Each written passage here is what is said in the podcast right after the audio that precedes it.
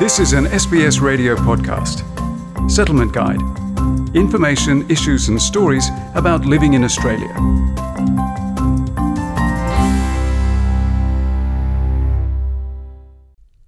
Each year, almost 400,000 Australians relocate for work, education, lifestyle, family, or better community support. As laws, regulations, and service providers may differ from around the country, a checklist can make your interstate move easier. The number of people moving interstate is on the increase, and people who were born overseas are more likely to move internally than the Australian born, according to the Australian Bureau of Statistics. Settlement in a new country involves a significant process of adjustment, so moving interstate can mean settling twice. Public Affairs Manager at settlement services provider AMES Australia, Laurie Nowell, says migrants need to revise the steps they took when they first arrived. Australia is a federal nation, so all of the states have different systems, services and laws. So many of the things that migrants have arranged when they first arrive in Australia in one of the states probably need to be arranged again when they move interstate.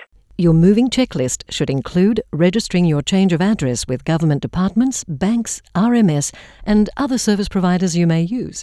Most changes can easily be done online. Firstly, and probably most obviously, there's the change of address. People need to change their addresses, and, and not just for their friends, but maybe you know with their bank, uh, maybe with Centrelink if they're receiving some sort of payment. Um, if they're on a particular visa, it may require that the immigration department um, are informed of the new address. Uh, Medicare needs to know of, of your current address, and that's true for anyone. Um, so it's, it's also worth thinking about um, leaving a forwarding address from your old residence as well, so that your mail catches up with you. Pallavi Thakkar arrived from India and settled in Sydney, but recently she made a move to Melbourne for a better career opportunity.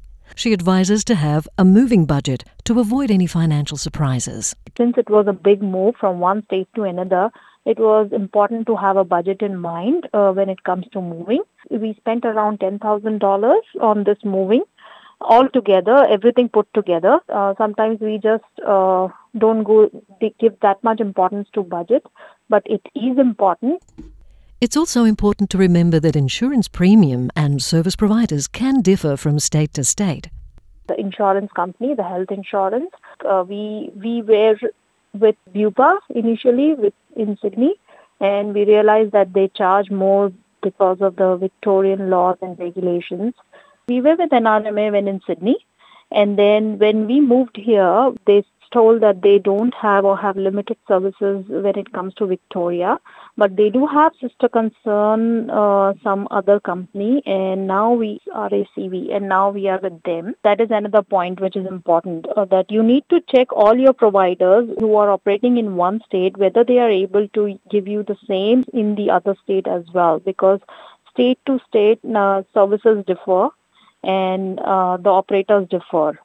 Australia has a national curriculum regardless of where you live or what school system you are in.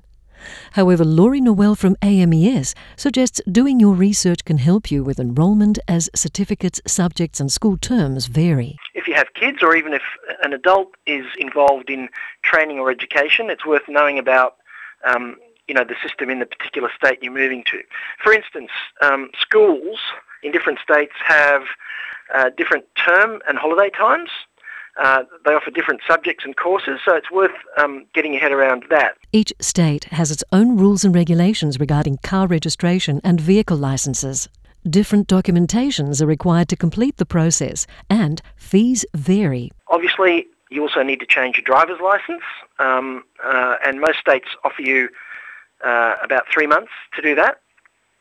Um, and speaking of, of transport, um, obviously the road rules are different in each state. Victoria is particularly um, unique because of the number of trams that are on the road. So it's worth finding out about the you know particular local road rules.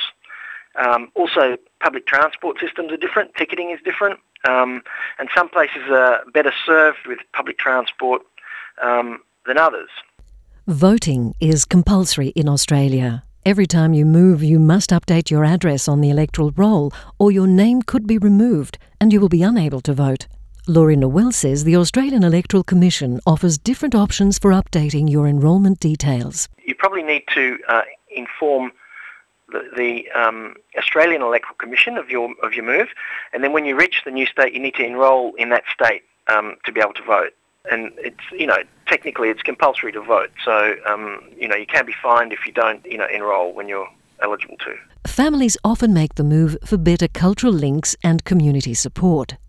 Pallavi Thakkar says she found social media platforms useful to get practical advice and connect with her Indian cultural community. So basically, I posted my query on Facebook and people were nice enough to come out with a lot of suggestions and it was most important for us that we are close to city so going to you know very far suburbs was ruled out Apart from community forums, Laurie Nowell says settlement services providers and migrant resource centres can also assist. Government has a uh, translation and interpreter service that's available and free to people. Um, that's also accessible online.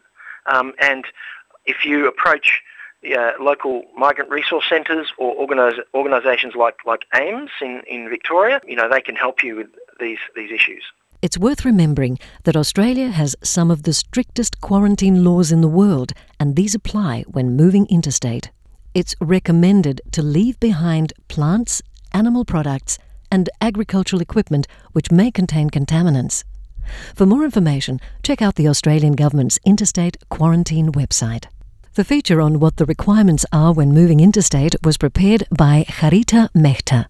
And for SBS, I'm Margarita Vasileva. This was an SBS radio podcast. For more settlement guide stories, visit sbs.com.au slash radio.